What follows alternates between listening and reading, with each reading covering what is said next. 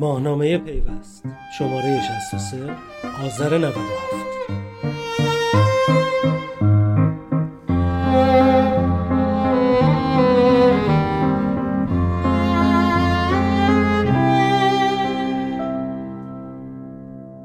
مروری بر پیشنویس طرح ساماندهی پیامرسان‌های اجتماعی.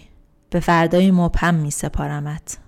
خرداد 97 که دو هفته از فیلترینگ تلگرام گذشته بود، پیامرسان‌های داخلی به عنوان جایگزینی برای تلگرام معرفی شده بودند و استفاده از این پیامرسان‌ها مانند بسیار از رخدادها به یکی از بحث‌های داغ شبکه‌های اجتماعی بدل شد. در کنار شوخی‌های مجازی، اسکرین شات‌های نیز در مورد مسائل فنی و امنیتی برخی از آنها دست به دست شد. برخلاف مردم بسیاری از مسئولان از فیلتر شدن تلگرام استقبال کردند و حتی از دولت خواستار حمایت بیشتر از پیامرسان‌های داخلی بودند و شورای عالی فضای مجازی نیز در سال 96 مصوبه‌ای تحت عنوان تعیین سیاست‌ها و اقدامات لازم برای ساماندهی فعالیت پیامرسان‌های اجتماعی در حمایت از آنها تصویب کرد. در آن روزها حتی حمایت از این پیامرسان ها نیز بحث ایجاد کرد. شش ماه گذشته و از التهابات اولیه کمی کاسته شده است. اما چند روزی است که با طرح ساماندهی پیامرسان های اجتماعی مجلس حمایت از پیامرسان های داخلی دوباره سرتیتر خبرها قرار گرفته است. طرحی که از ابتدای بررسی آن در کارگروه فضای مجازی مجلس با حاشیه های فراوان روبرو شد و در بررسی جزئیات آن نیز با اپامات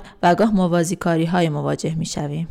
حمایت یا ممانعت؟ طرح ساماندهی های اجتماعی چهار فصل و 33 ماده دارد. در ابتدا اصطلاحات به کار برده شده در متون تعریف شدند. اصطلاحاتی مانند پیامرسان اجتماعی، پیامرسان داخلی، سیانت از داده و هیئت ساماندهی و نظارت.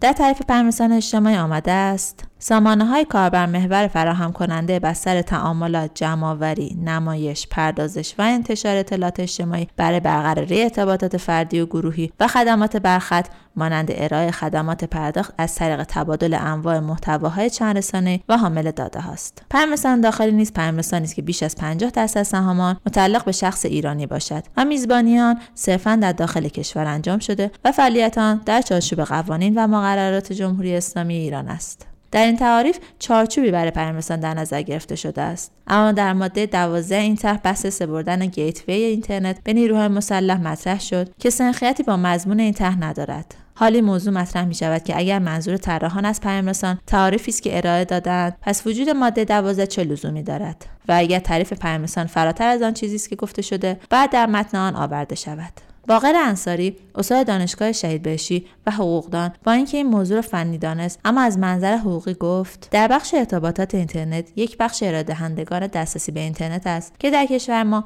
وزارت ارتباطات آن را کنترل می کند و بخش دیگری به نام واسطه ها داریم که البته واسطه ها هم انواع مختلف دارند. به عنوان مثال موتور جستجو یک واسطه است. اپلیکیشن ها هم در دسته واسطه ها قرار می گیرند به گفته انصاری پیامرسان یکی از کنشگران و واسطه های فعال در حوزه فضای مجازی است. گیتوی نیز طبق مصوبه شورای انقلاب فرهنگی سال 80 یا 81 در انحصار دولت است و امری حاکمیتی قلمداد می شود. در ادامه فصل اول این طرح شرایط متقاضی و تایید فعالیت آن مطرح شده است. بر اساس ماده دو عرضه و ارائه خدمات پیامرسانهای اجتماعی داخلی و خارجی در کشور مستلزم ثبت در پنجره واحد و رعایت قوانین کشور است. فعالیت پیامرسانهای خارجی و داخلی اثرگذار مشروط به تایید هیئت نظارت خواهد بود. در غیر صورت فعالیت آنها در کشور غیرقانونی است. پس می توان نتیجه گرفت. پس از تصویب این طرح تمام های خارجی که می‌شناسیم باید ثبت شوند و مورد تایید هیئت نظارت باشند وگرنه فیلتر می‌شوند. بر اساس ماده سه هیئت نظارت متشکل از رئیس مرکز ملی فضای مجازی به عنوان رئیس هیئت معاون یا نماینده وزارتخانه ارتباطات ارشاد و اطلاعات معاون یا نماینده دادستانی کل کشور یک نماینده از کمیسیون فرهنگی مجلس صدا سیما سپاه پاسداران سازمان تبلیغات اسلامی نیروی انتظامی سازمان پدافند غیرعامه یک نماینده از مدیران پیامرسان داخلی و نماینده حوزه علمی است. در ماده 4 این ته وظایفی را به هیئت نظارت محول کرده و این هیئت موظف به نظارت بر های داخلی و خارجی و تصمیمگیری درباره ادامه فعالیت آنها بر اساس مصوبات شورای عالی فضای مجازی است. و ضمن رسیدگی به تخلفات در صورت وقوع جرم موارد را به قوه قضاییه برای اقدام مقتضی ارجاع خواهد داد. اما به نظر می‌رسد این ماده با مواد 21 و 22 قانون جرایم رایانه‌ای که در آنها به وظایف و اختیارات کمیته تعیین مصادیق محتوای مجرمانه اشاره شده تداخل دارد. انصاری از منظر حقوقی با اشاره به اینکه ها و اپلیکیشن ها در حال حاضر در نظام حقوقی با خلأ قانونی مواجه هستند گفت قانون جرایم رایانه‌ای عمدتا ارتباطات رایانه‌ای و بیشتر شامل فضای آفلاین است. البته بخشی از آن نیز شامل فضای آنلاین هم می شود آن به هیچ وجه قابل اعمال در مورد اپلیکیشن ها نیست. او ادامه داد قانون جرایم رایانه‌ای در مورد محتوایی که در پیامرسان تولید می شود قابل اعمال است. اما نسبت به خود اپلیکیشن ها به عنوان ابزار ارتباطی هیچ قانون مشخصی نداریم. از نظر انصاری شورای عالی فضای مجازی فقط حق نظارت بر اپلیکیشن ها را دارد و حتی مجلس هم صلاحیت ندارد. این حقوقدان اعتقاد دارد تشکیل هیئت و ورود مجلس به این حوزه موازی کاری است چون مجلس عضو شورای فضای مجازی است. تا هر زمان که نیاز به قانونگذاری در حوزه اپلیکیشن هاست شورای عالی فضای مجازی تصویب کند و بعد بحث آن در مجلس مطرح شود. ماده ده در مورد تایید فعالیت های خارجی صرفا بعد از راه اندازی کامل شبکه ملی اطلاعات و تایید شورای عالی فضای مجازی مبنی بر راه اندازی است. بین این ماده و ماده دو تناقض وجود دارد. چون حتی اگر های خارجی در پنجره واحد ثبت شوند فعالیت آنها مورد تایید نیست مگر بعد از راه اندازی شبکه ملی اطلاعات. راه اندازی این شبکه امکان دارد سالها به طول بیانجامد. بنابراین در عمل مانع بزرگی برای فعالیت های خارجی ایجاد شده است. به فصل دوم با عنوان سیانت از حریم داده ها می‌رسیم. در ماده دوازده بحث واگذاری مرزهای دیجیتالی و دفاع سایبری از کشور به نیروهای مسلح مطرح شده است. این ماده بسیار بحث برانگیز شد و واکنشها بسیار زیاد بود. اما نصرالله پژمانفر نماینده عضو کارگروه فضای مجازی مجلس و طراح این ماده صحبت در مورد این موضوع را به بعد از تصویب آن موکول کرد. چون به عقیده او این ماده هنوز به بلوغ لازم نرسیده است. در ماده 14 استفاده نهادها و مؤسسات دولتی و عمومی غیر دولتی از های اجتماعی خارجی بر مکاتبات و ارائه خدمات اداری و اطلاع رسانی و تبلیغات داخل کشور ممنوع است. این موضوع جدیدی نیست و بر اساس بند هفت مصوبه شورای عالی فضای مجازی باید کلیه نهادها و مؤسسات دولتی و عمومی غیر دولتی هر گونه تبلیغات خود در محیط های اجتماعی را صرفا از طریق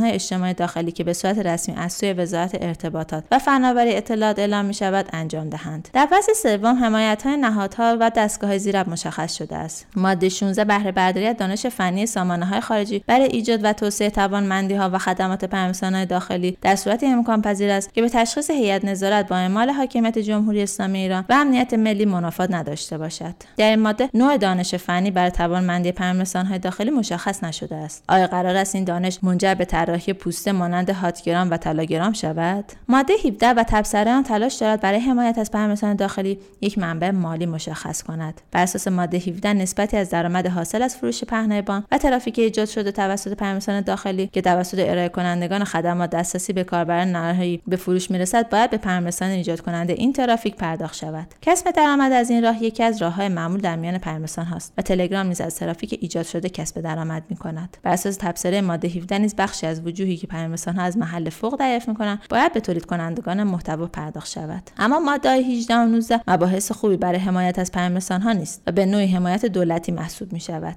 طبق ماده 18 صندوق حمایت از محتوا و پیامرسان های داخلی فضای مجازی زیر نظر هیئت نظارت تشکیل می شود بر اساس ماده 19 وزارت ارتباطات و فناوری اطلاعات مکلف است درآمد حاصل از فروش ترافیک و پهنای باند بابت مصرف پهنای باند بین الملل و پیامرسان های اجتماعی خارجی را دو برابر تعرفه عادی اینترنت عادی محاسبه و 90 درصد مابه‌التفاوت آن نسبت به تعرفه عادی اینترنت را در قالب صندوق حمایت از محتوا و پیامرسان اجتماعی داخلی تحت نظارت هیئت نظارت واریز کند. در ماده 20 نیز وزارت ارتباطات مکلف است ترتیبی دهد تا پهنای باند قابل استفاده بهره بردن از پیامرسان داخلی حداقل دو برابر پهنای باند قابل استفاده از پیامرسانهای خارجی باشد. با اینکه بر اساس مصوبه شورای عالی فضای مجازی وزارت ارتباطات موظف است هزینه‌های مرتبط با مصرف پهنای باند به حداقل برساند. اما برخی از داخلی مدعی شدند چنین امکاناتی هنوز در اختیار آنها قرار داده نشده است. بانک مرکزی و پرداخت. در طرح ساماندهی پیامرسانهای اجتماعی علاوه بر وزارت ارتباطات بانک مرکزی نیز برای حمایت از پیامرسان داخلی وظایفی بر عهده دارد. در ماده 21 فصل سوم تحت عنوان حمایت ها بانک مرکزی موظف است امکان پرداخت برخط را برای کسب و کارهای مبتنی بر پیامرسان اجتماعی داخلی اثرگذار فراهم و ضوابط و شرایط مربوطه را ظرف دو ماه با هماهنگی هیئت ساماندهی و نظارت تدوین و ابلاغ کند. این امکان همکنون در پیامرسان بله فراهم است و پس از تصویب این طرح در اختیار بقیه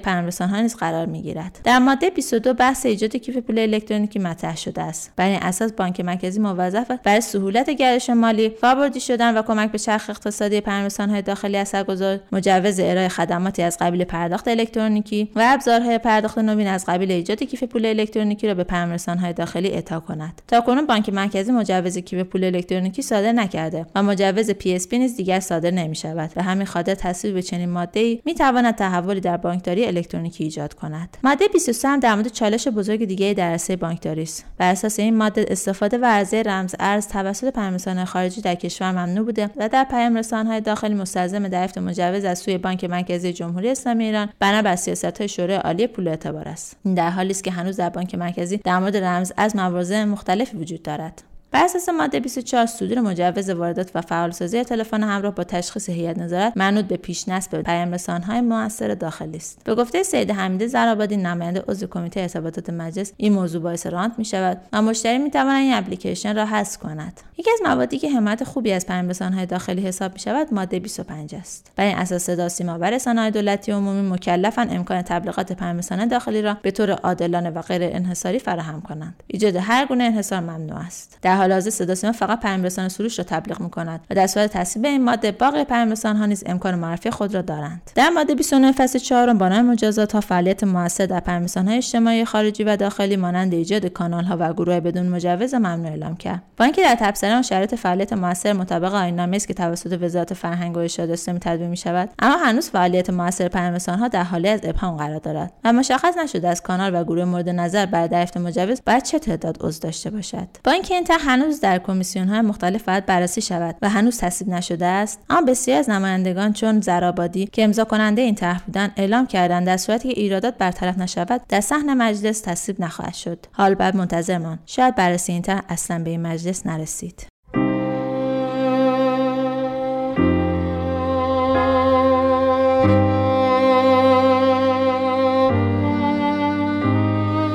ماهنامه پیوست. شماره 63 آذر 97